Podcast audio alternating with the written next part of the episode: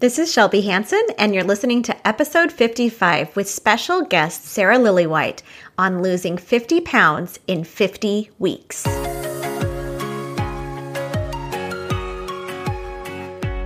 Welcome to the Creating Your Beautiful Life podcast. I'm your host, Shelby Hanson. I'm an invisible illness warrior, kidney transplant recipient, mom to four, and life coach for people who have gone through incredible health challenges. On this podcast, I teach you how to move forward from difficulty and disappointment into joy and abundance as you take charge of creating your own beautiful life. Welcome to the show today. I have an incredibly special guest for you today. Her name is Sarah Lillywhite. She is a life and health coach that specializes in weight loss. And Sarah's got an incredible story to tell. And I would I'll, I'll turn the time over to her to introduce and tell us a little bit about her. But you are just in for such a treat today with the amazing story that she has to talk about her journey with weight loss and how she helps her clients. So tell us a little bit about you, Sarah. Thank you so much. Um, I am a health and life coach. I am a mom of six kids. And I am an entrepreneur starting my own business, trying to help women who are just like me, who maybe need a coach to help them through the really hard times in life when um, they just need an, a cheerleader in their in their corner, right, to get their goals done. Amazing. Now, Sarah's a little modest, but I have to tell you, I'm in a mastermind with her, and she shared with us a couple of weeks ago that she achieved one of her goals, one of her big goals for this year. She lost 50 pounds in 50 weeks, y'all. I am so impressed by her. So, Sarah, can you tell us a little bit about your weight loss journey? Like, what started it, how coaching played a role in it. Like, just let us know a little bit about your journey. Absolutely.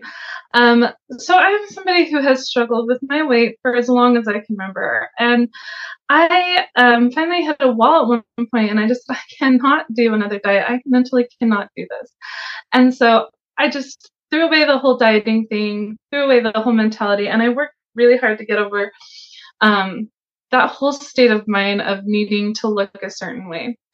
Um, I then started to kind of pack on weight uh, because I was obviously not taking care of myself the way that you know would have been really beneficial for me. Uh, and with that, my self esteem dropped, and then I got to the heaviest that I've ever been, which is 278. And then I decided to get pregnant with my sixth child. And that was scary for me. It was scary to have doctors tell me that um, I was a high risk because of my weight and that I needed to be really careful what I ate because my baby could, you know, be affected by just how big I was. So I got through that pregnancy and I was actually going through life coaching school while I was in that pregnancy. So what saved me was um, changing my mindset around food and having healthier habits with food. It ended up actually being the most healthiest pregnancy I ever had. And I had my beautiful baby who was eight pounds, uh, eight and a half pounds is how much he weighed at the end of it. It's hard to keep track um, when you have so many babies. right. Um, after that, I kind of went through a very dark spot where I had postpartum depression, and I knew because I'd been through this really great change in my mindset that these were not my thoughts, but I couldn't change them. And they were just coming at me, you know, like a train. And you're just sitting there and you're like, I know this is not me, but you can't stop it. So I reached out to doctors and I tried a few medications and I finally got on something that felt really good to me. I it was my third doctor that I said, listen, I've been all these medications and they're not working. That he's like, let's go a different route. And then I found something that worked, which was awesome. So then I was enjoying being myself again and getting out of that and feeling like I was really me. And my doctor was my um, doctor who delivered my baby, my gynecologist, she found a cyst on my ovary that was actually rather large and it wasn't going to go on its way, going to go away on its own. she told me, listen, you have to get this removed, but you need to lose 50 pounds in order to do it. And that was really hard to hear. I had worked so hard to get out of that mentality of I need to lose weight. And now I'm having a doctor tell me I need to lose weight. um, but I had really had a change in my pregnancy with um, my relationship with food. So I was taking it as a really big challenge. And I thought, I'm going to do this. I'm going to do it. And it's going to be amazing. So I started on that journey and um, I did 50 pounds in 50 weeks, which sounds crazy to me because um, I've always quit. I've always quit after like a month. I've always hit a wall that it's been so, so hard. Um, with that cyst, I ended up getting it removed about halfway through that 50 weeks. Um, it twisted on itself and it became an emergency situation. And so then it suddenly wasn't like, you need to lose this weight. It was like, we need to lose this. And that doctor referred me to a specialist who was amazing. And she's like, we're going to get this out. She got it out and she said, you know, nobody could have removed this except for me. So I'm so grateful that um, I listened to my doctors, I listened to myself and my own wisdom, and that I was able to get that removed um, the way I, it had happened. It was amazing. Um, and walked away from them like I still I'm only halfway through my journey and I mm-hmm. still really want to do it. Like I wanted to do it because it was fun and it was easy and I was loving Wait a second, sorry, you gotta go back for a second. Fun and easy. Mm-hmm. how was it fun and easy? Like how did you create that during that journey? Because I really exercise my mind. You know, they talk about exercise being such a crucial part of weight loss, but mind exercise is just it's what drives everything else. If you can get your mind in the right setting of like be of being your motivating factor, oh man, everything else is just it's so easy. Your body does what your mind tells it to. And if your mind is on board with weight loss, if it's like, no, this is we're gonna do this a really easy, fun way, then your body's gonna be like, great. I love vegetables. I love protein. I love moving. I think that's wonderful that you're doing that for me. So that was awesome. Yeah, well, I think too, like your body, at least for me, when I, I also I lost twenty pounds over this past year too, so I had done a little bit of weight loss journey for myself, and it it wasn't like like you were saying, um, it really is impactful about what you are telling your body. You're telling your body like, oh, this is so hard, and I'm never going to get there, whatever wherever there even means it shows up. Your body's always eavesdropping on what your brain is saying is what i is what i've heard and what i like to repeat. Like your brain is the one that's driving it. But then i know that when i started to move my body more like my body was so grateful for the movement. Like it was no longer a punishment. It was play. It was fun. Absolutely. And you know fun and easy is what I call it, but it really came down to mindset and habits. You know, just tiny little things that were so automatic that nobody really notices outside of yourself. I mean, when I lost weight, nobody talked to me about it. Nobody mentioned it. Nobody even noticed it until I would say week 48.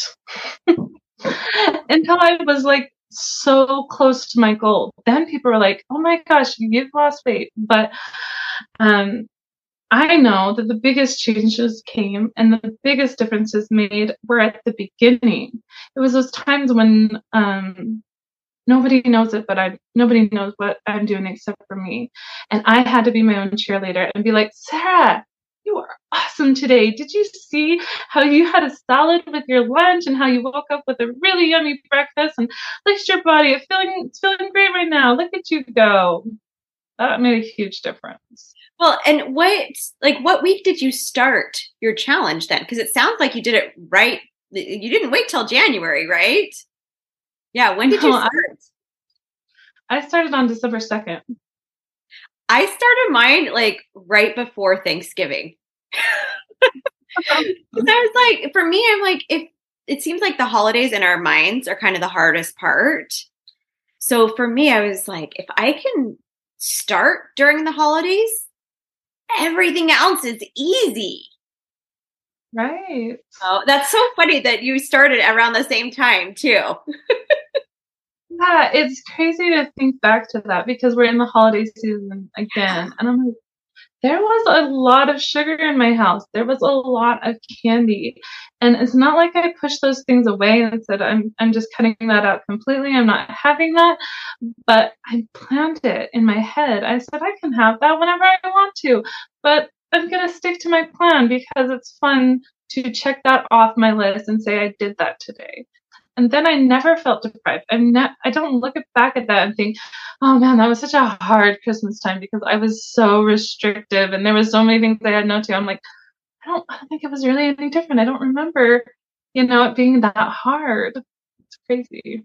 Um, probably part of the difference too is that I, I don't know if it's like this for you too, but for me, it's like, oh, the only difference is that I didn't feel like crap because I wasn't overeating. Absolutely. eating past full and eating for reasons that other people made this and I'm going to make them feel bad if I don't eat that. All of those kind of things that people get into, especially around the holidays. It's like, I've got to eat everything. Like Aunt Sue made this. You have to eat that. Like, no, I just, nobody even knows what you eat. Usually, when you're at like a party, when you're with other people, you're the only one that knows how your body feels. Like, especially like the satiate, the satiated feelings you're the only one that feels that inside your body. And it feels so good when you're like not overindulging because then your body's like feels sluggish and doesn't like it. Absolutely. There's so much to be said about listening to your body's wisdom when it comes to hunger and fullness. Your body knows exactly how much food it wants and what kind of foods it wants. And it can tell you that. You know, you don't need to rely on an app or somebody else telling you how many calories are perfect for you. Your body knows exactly. And that's one of the amazing things about um, kind of the journey was really listening to my body and being like, when am I comfortably full? Because I, I kind of got to that point very early on where I was like, I'm so sick of being uncomfortably full. I am so sick of just that kind of feeling you have of like, oh, I need to finish my plate, but I'm so full. It's like, I'm not going to do that anymore. And it felt really, really good. And my body was like, this is awesome. I love this so much. And that's what made it fun was I was never in a state of like, uh, you know, tired, feeling bloated, feeling great, just feeling, you know, fun. So uh, I have a question about you said you said something about planning. Like how do you teach your clients how to plan for what they're going to eat? How does that look for you? Or or for how what you did? Either one. Right. Um, we start definitely with understanding our goals. Like, what is it that you really want to accomplish? And then we understand the relationship between us and energy because food is energy. And if you can kind of balance that out and make that a priority of like, I want to have energy today. So I'm going to start my day with protein. I'm going to start my day with, you know, some veggies that or carbs that are going to make me really feel energized for the rest of the day. And then the rest of the day kind of builds on itself, right? Little tiny habits that you can do in the morning to really start your day off feeling good it's such momentum for the rest of the day. So we talk about that and then we talk about things like honoring your hunger and your fullness. Your body can tell you, I'm I'm feeling comfortably full, I'm feeling too full. And once you honor that, then you're really food is not a stress anymore. Mm-hmm. I mean, I'm not perfect at it and I, I'm still I'm still working towards it, but that's that mindset too of like listening to your body and if you can listen to it, it'll, it'll tell you exactly how much it wants and how much it needs. I love what you said about the body's wisdom. Our bodies are so wise, and it's really easy to drown out your body's wisdom when you're, you know, worried about what other people are doing and what other people are thinking and all the like the relationships, putting other people first, all of that drowns out that inner knowing. And that's something that we're we're told, I think as a society as well. It's just like don't like don't listen to don't listen to yourself. Listen to what i want you to do especially like in advertising. People want us to buy things and so they're like don't think about what you want. Think about what we want for you. Absolutely. And that's one of the things that can create a lot of pain and for women is that you're kind of told how many how much to eat every single day. I remember having this back in my dieting days. I would get to like four o'clock and i'd be starving and my body would be screaming at me like you need to eat food. And i'd be like mm, no i want to stay underneath my calorie intake today so i'm just going to keep starving. And your body is very much like a little kid like it's going to ask you then it's going to ask louder and then it's going to ask so loud that you can't ignore it. And that comes in forms of binges, right? People mm-hmm. talk about, women talk all the time about how they can't control what they eat. And I always take a step back and say, are you eating enough? Because yes. your body knows how much it needs to eat. And if you feel like you're out of control with food, then it sounds like there might be something there that you're missing, a cue or something. Mm-hmm. Oh, that's so beautiful. And I think that was one of the steps that I took last year too. I over this past year, I really like developed such a strong relationship just with my body. I'm like, I have conversations with her all the time. I ask her stuff all the time now. It's like she's another person in our family where I just ignored my body for so many years. But when I started that journey, especially, I, I told my body at the beginning, I was like, listen, if you're hungry, I'm going to feed you. Like, I will always feed you. If you feel hungry, I'm going to give you some food. And I think that was building back that trust, like you were saying, that we're told only eat this much. And if you're, if you've already met that, then like don't, no eating after seven o'clock. I hate that rule. I'm like, mm-hmm. no. so it just, it built back up that, developed that level of trust with my body that, oh, yeah, I am going to take care of me. So I can tell, like, my body's like, I can tell her when I'm hungry. She's going to take care of me. She's going to feed me. So I don't need to scream at her about it. I can just let her know I'm hungry. So it's just been such a beautiful, like, um, more symbiotic relationship where it's like brain and body are not at odds with each other anymore. So, absolutely. Yeah. So, my, we had talked about this a little bit previously, and I was asked, I was wondering, what is your take on emotional eating and eating for comfort and all of those topics? Like, how do you view them, and what do you um, what do you teach about that? Um, so what I teach is very much just honoring your feelings as well, because we feel the feelings in our body, and if we are emotionally eating, that means there's something that's needing to be taken care of.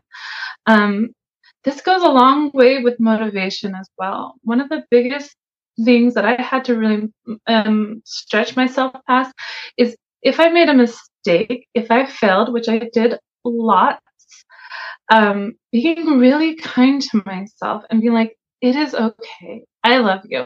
I'm I'm your best friend. You know that relationship with your body. Yes. Like I have the same thing of like my body is my best friend and it's taking care of me and I'm going to take care of it. I'm going to take care of it by saying kind things, especially when it is um when I've made a mistake or I failed. And um so with that and emotional eating, um I always I try to teach my kind of my clients and I try to do this myself is listen. Okay there's some emotion here that is really overwhelming and i know how to comfort myself um, and that's through food. If you can just do the fi- the tiny tiny step of acknowledging that there is an emotion behind your eating you are doing a great job of being able to take care of yourself more. I am i was a huge emotional eater until i started allowing it as a comfort and then having a plan for it. Okay, if I emotionally eat, I'm going to have a snack ready for myself. You know, like a, a Diet Coke comforts me, and some popcorn is just a nice chewy thing that is something I can plan into my day. Like, if I need it, I can have it. And then just working on acknowledging that feeling it's amazing how much that didn't become an issue for me. And now it's really not an issue because um, I acknowledge it and I take care of it before it becomes something that I need comfort from. At the yeah. beginning, it was something that I really needed comfort from, from food. And then I would go backwards and say, what was the feeling here? What was the situation? And then I would you know, work on that after I'd eaten my cookies or my cake. But now, because I've had so much practice of that, I can catch myself so quickly and be like, there's something. My body is trying to tell me something and it needs it needs some comfort. And then suddenly that emotion is not that big. And then that that you know, snowball effect that we can have of just, oh, I'm just going to eat myself until I feel happy. It doesn't happen as much. I'm not saying I'm perfect. I'm just saying yeah. it's an amazing mental exercise that I've worked on. Yeah. If, if you've listened to the podcast for a while, you might remember last year I was talking about how um, there was a little bird's nest outside my bathroom win- um, bathroom window. We live, it was on the second floor, and we were like really excited about watching these birds hatch and everything. And the birds hatched, and they were so cute. And the mama bird would come by, and a big windstorm came and knocked the nest off, and the baby birds all passed away it seriously broke my heart. Like I did not expect me to have such like an emotional reaction to that because I was like they're just birds. Like if there was birds in another tree that that happened to, I don't I don't have that emotional connection to them, but I did to that to these birds. And so I was talking about in the podcast earlier last year, um, or I guess it was earlier this year, like during the springtime this year. Um, I found myself like eating, a, craving like a bowl of goldfish which was so weird for me. I'm like, there's nothing wrong with goldfish. I just, it's not something that I typically plan in or typically eat. And I was just like, I gotta go get me a bowl of goldfish. And I like just little things would happen and I would just get set off and so triggered. And I, um, I talk about like your nervous system getting dysregulated. And so I would notice my nervous system is very dysregulated right now. I'm like in fight, flight, freeze, like all the stuff is happening. I don't know. So I'd grab my bowl of goldfish and go on the couch and curl up in a blanket and like, you know, do some Netflix or something. But the reason why I was doing those things was because I noticed and I recognized that I was in an activated nervous system state. And I knew that, like, conceptually, my brain could not recognize that I was safe and so I needed to bring comfort through my body. And so those actions that I was taking were bringing comfort. And I was actually telling myself that while I was like going to the couch, I'm like, you're safe. Like, this is a safe place. Your body is safe right now. Everything is fine. And I'm going to prove it to you. We're going to just like slowly do the things that bring comfort. And once my nervous system was well once i was more aligned and in that more parasympathetic state that's when i was able to go back and coach and be like what the heck was that about? I'm like oh i'm like really sad about these birds. Like no idea like it was having that impact. And of course like there's other deeper levels of why i was sad about the birds. But it's the same thing that you were talking about that when you're in the moment and you're wanting to eat those things like it's it's not a, a, it's amoral. It's not good or bad that you're eating it, but your intention that you bring to it can be one of bringing comfort to your body, bringing safety to your body. So then you can bring your prefrontal cortex back online. Because when your system is so dysregulated, there's no talking yourself out of it. You really have to move your body through it. And so I think, yeah, I think a lot of a lot of people get this misguided idea that like you should never emotionally eat. And I just think anytime we speak in extremes of what you should never do, it usually amps up the behavior and makes it worse. Absolutely. We all have a rebellious streak in us, right? And then the second you say I, you can't do something, how tempting is it? Like, mm, I really want to do it just to, just to get back at myself. And it's so interesting with emotional eating is some rules that I kind of have set up for myself with emotional eating. Like I can emotionally eat, but if I'm going to emotionally eat, I'm going to enjoy it. Yes. So not only am I going to treat myself to that cake that will I know will feel better, I'm going to savor it. I'm going to make an experience which a lot of times we can um, i get into this habit of eating in front of the tv or looking at my phone right. but i put that down i made it like an experience like i'm gonna eat at the table because I really deserve it. I'm going to indulge in something that makes me feel good, and I'm going to be really, really present in this moment. And it's amazing how, if you're listening to your hunger and fullness cues while you're eating, if you're sitting at a table and being like, I am doing this because I love myself so much. And then the other rule I gave myself, I was like, not allowed to feel it. I was not allowed to, you know, beat myself up afterwards, which I do a lot of. And I used to do a lot of. I, I don't actually, yeah, I can't even think of last time that happened, which is amazing for me. but, um, and I would just try to cut those, those, those thoughts off afterwards and just be like, yeah, I ate cake. Oh, I shouldn't have eaten cake but I did, and it was delicious, and I'm glad I did it. You know, like mm-hmm. answering those, answering, talking back to those um, thoughts that are wanting to talk to you so loudly after something like that happens. Totally. My my last question for you is, um, what do you recommend for people that are like kind of like grazers? Like there's just kind of food out like all day, and they kind of just snack. Like, what are your tips for that?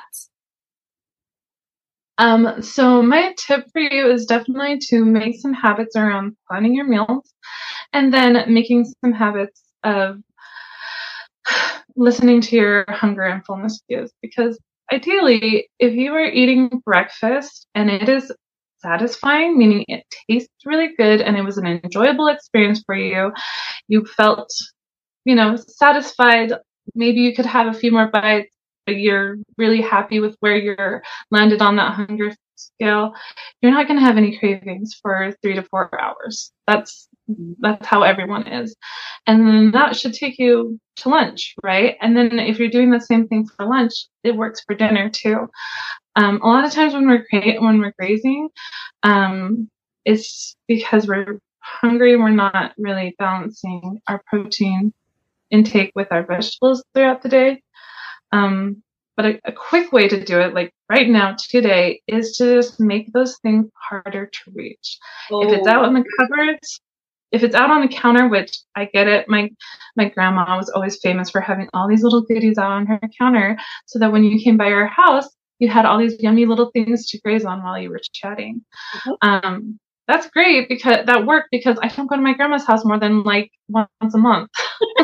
but in my house, like putting it putting it in a cupboard, putting it somewhere that is not easy for me to see or um, reach is really really helpful. And then being like, I can have that as a treat tomorrow at four o'clock as part of my light snack. And then it's not that whole all or nothing mentality, and it's not that rebellious streak of like, but I really want it right now. Mm. And then mm. also being very kind to yourself if you give in to that and be like, yeah, what did I learn from this? If you do make mistakes, which we all do, and you fail, those are amazing opportunities to learn and pivot whatever wasn't working for you. There was a lot of times that I, especially at the beginning of my journey, I needed to learn how to eat. It's such a strange thing, but I needed to learn what was working for me versus what I thought was working for me. There were times that I was hungry and there was times that I was full and I needed to really learn from those experiences. And so if you take every one, every of those situations and be like, okay, what is the takeaway from this? A the takeaway is that I need to do this, I need to change that, and you just tweak it. And it's amazing how just little things make a huge difference. Oh, I love that so much. Well, thank you so much for being a part of the show today. It was incredible. Um, how can the viewers or the podcast listeners, how can they find more out about you, Sarah? Where can they find you? So I am the Feel Great coach, and that is my motivation. That is my passion is to help busy moms just feel great. And so you can find me on Instagram under Feel Great Coach. You can find me on YouTube. My channel is the Feel Great channel, and um, you can also get on my email list, which is through my Instagram my Facebook page is also the Feel Great Coach, and um, there's links to my uh, email list where I give just really quick, tiny little tips that you can do right away that'll help you feel healthier and happier every single day. You'll just feel great. Awesome. And do you you offer a program as well, right? Yeah, if you are interested in becoming a client, if you are ready, especially looking at 2023 for goals and getting started with um, your weight loss journey, uh, you can join my 90 day program. It's called the Look and Feel Great 90 Day Transformation. We do weekly um, sessions that build on habits and mindsets so that by the time you get to those 90 days, weight loss is fun and easy, and you're just so excited to keep going. Oh, that's so amazing. All right. I think this is a perfect podcast for everybody to hear in December to know that what you want is possible. And you don't have to wait until January. Your life can start today, and your goals and going towards what you really desire can start right now. All right. Thanks so much, Sarah. We'll see you next time. Thank you so much. Are you feeling low energy these days? It might be time for you to hop onto the Monday morning creating energy class. It's at 11:30 a.m. Eastern Time, 8:30 a.m. Pacific Time on Zoom. Click in the show notes and you can get your very own personalized link to the Zoom class and meet us there for a definite shift in your energy and what you're bringing to this next upcoming week. See you at class. Thank you so much for listening to the podcast. If you're looking for a life coach to work with, what are you waiting for? Let's get coaching together today. I hope you have a wonderful week as you take your power back on creating beauty wherever you go.